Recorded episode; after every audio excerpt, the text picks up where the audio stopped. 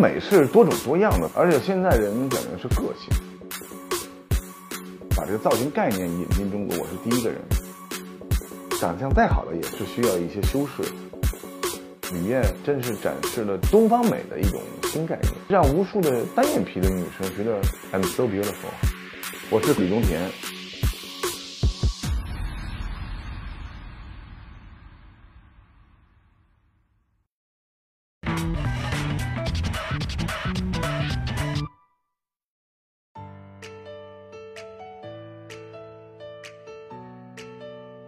做一行业，我现在都是那种做着做着就疲累了，或者兴趣越来越弱了。我反而是越做兴趣越浓厚。中国人讲这一技傍身嘛，你学会这个手艺，你还是越做，你可能会越有经验，也会受人尊重。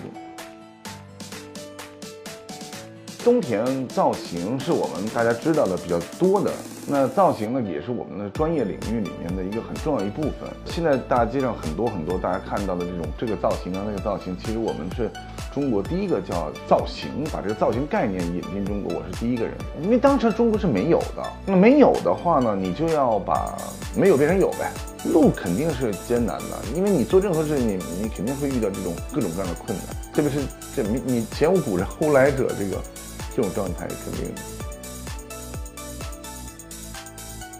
我本身是那个发型师出身，所以我就想说，那我就又能做化妆，所以我想把这个发廊 agency，然后加上培训，因为你还要把人培养出来，所以三者于一身，然后最后你就创建了这个冬天造型。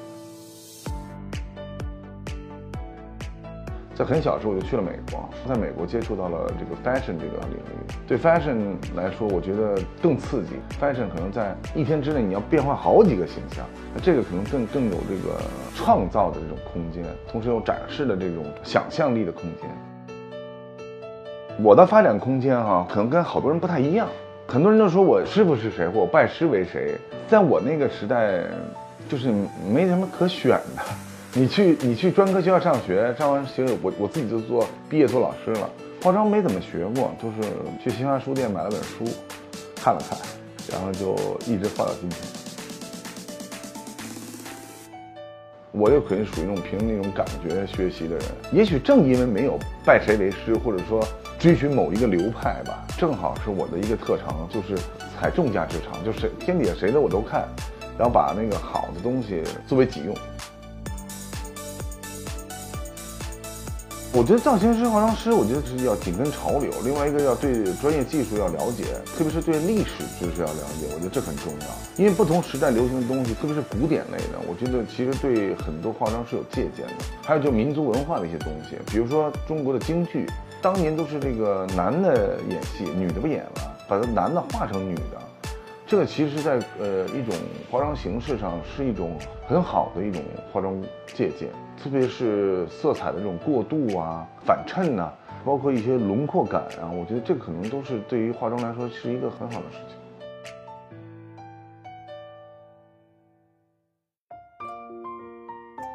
中国整个时装历史上有很多这个模特，比如今天刘雯。当年我我看到刘雯的时候，她当时还是拍那种配图的，刚刚出道小模特。我说这模特未来绝对是超模。呃，吕燕作为超模来说啊，她的这个一开始的路特别有意思。她来北京参加那个模特比赛呢，就是第一轮就被刷下来了。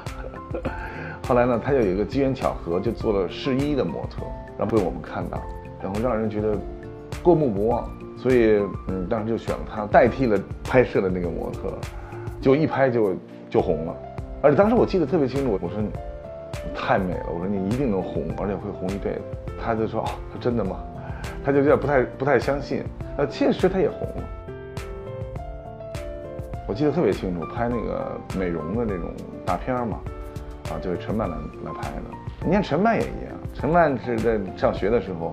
我看到了这个陈曼作为一个她的摄影作品，让我觉得眼前一亮，而且我觉得她是一个开创了中国摄影的另外一个先河，就另外一种一种系统，另外一种感觉的这个一个很重要的人，啊，所以后来我就马上决定和陈曼做组合，然后呢，我们来来创造了很多很多奇迹般的这个作品。范冰冰就是我一认识她就给她改了形象，她到现在也是经常是这样大红嘴啊，然后这个 smoky eyes 啊。你要知道，在十几年前，一个女明星画 smoky eyes，范冰冰还是第一个人呢。所谓的这个人说啊，把这个画成黑眼圈一样的。九十年代的时候，是我第一个把这种形式带进中国，然后当时还真是在整个业界都引起了很大的轰动。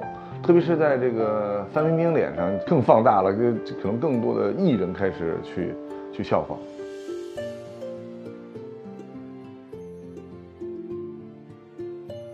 我觉得美是多种多样的，它并不是指就说好像这样的美就是美，那样就是不美。而且现在人讲究的是个性，九零后、九五后、两千后这些这个新兴人类们啊，特别是越年轻一代呢，我觉得他们更强调是个性，更强调就是自我的这种状态。每个时代是不一样的，每个时代对这个这个美的需求是不一样，但是会有轮回。所谓的轮回是什么呢？又开始有点统一化，可能大家因为微创整容的这个开始，比如说大家可能。倒把这个脸型做成什么样，然后呢鼻子要成什么样，嘴要什么样，眼睛什么样，眉毛什么样，人人们又开始了。其实你看八十年代那时候都是纹眉纹眼线，那今天又开始半永久啊，对吧？就是其实又又杀回来了这个潮流。审美中的这个美的概念，我觉得呃大家是有一个约定俗成的，特别是亚洲人，亚洲人喜欢拥有自己没有的。就比如说鼻子不够高，非要把鼻子弄得特别高，然后眼睛不够大，把眼睛弄特别大。今天的人们可能东西方的差异会变小，原因是我觉得网络世界的这个诞生。早期的时候，人们东西方对这个美的理解会有一点区别。比如说亚洲人认为自然是没有颜色，所以一白遮百丑啊，不要露皮肤的质感。早期的时候，而西方呢就是强调于就质感，所以亚洲人当时很不理解。亚洲人呢喜欢曝光过度。你看早期的一些婚纱照拍完了以后，这个人就是特别特别白，啊，男的女的都特别白，啊，因为亚洲人的生活习惯是这样，他喜欢这样。西方人可能对这个思路的理解，他们强调的是个性和自我的态度，就是说我愿意表达我自己，就是好像有点小毛病没问题。你看亚洲看的同样一个广告哈，亚洲修的特别的干净，然后到了欧洲以后，那个人的细纹呐。这毛病全在都在那个脸上。西方认为那样是真实的，中国人就特别不喜欢雀斑啊。中国人对这个雀斑就是斑呐，就是女性就是谈及色变一样，就是听听到了以后立马啊必须要盖上，必须要怎么怎么样。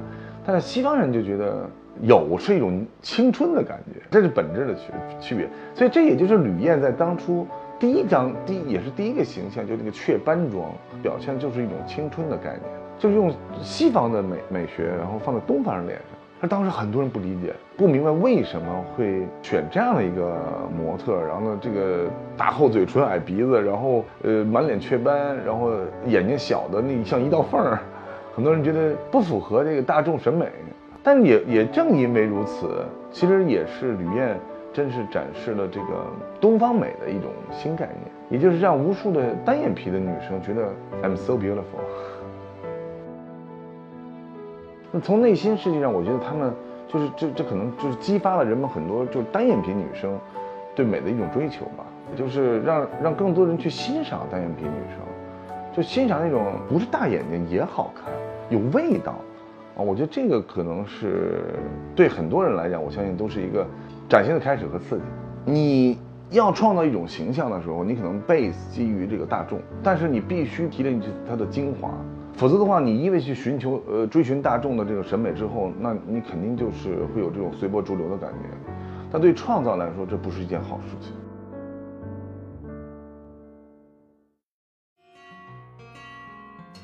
创造的目的是什么？创造的意义是什么？但据说美不美，我觉得就是见仁见智。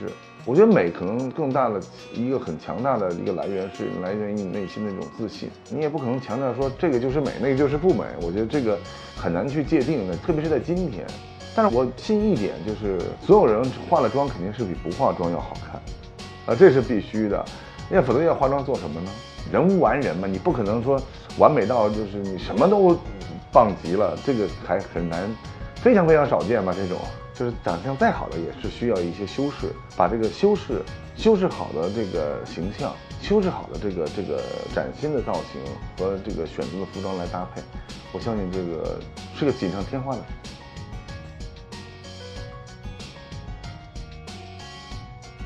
这。个呢是我们和那个思库精心打造的合作的一个礼盒，选择了我们东田产品中的最经典的三款产品，比如说眉笔啦、唇釉啦，还有这个粉底。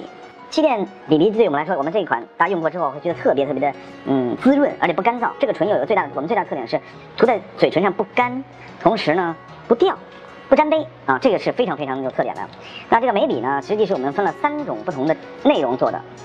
比如说我们通常强调的眉粉，嗯，眉笔，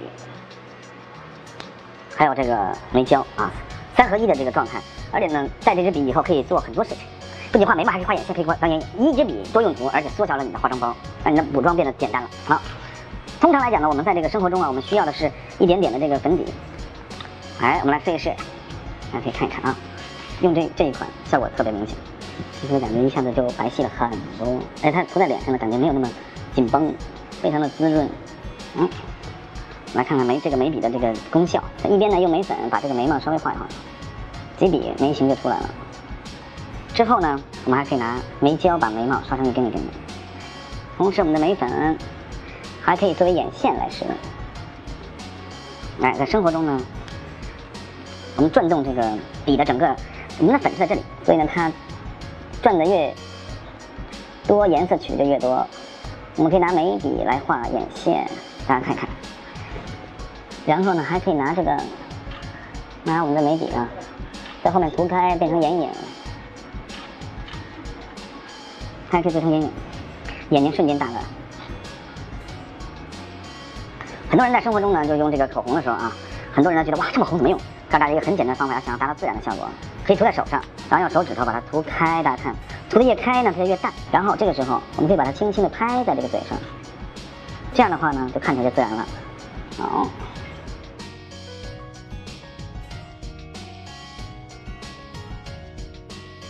我是库克李东田，我在四库给你全世界的美好。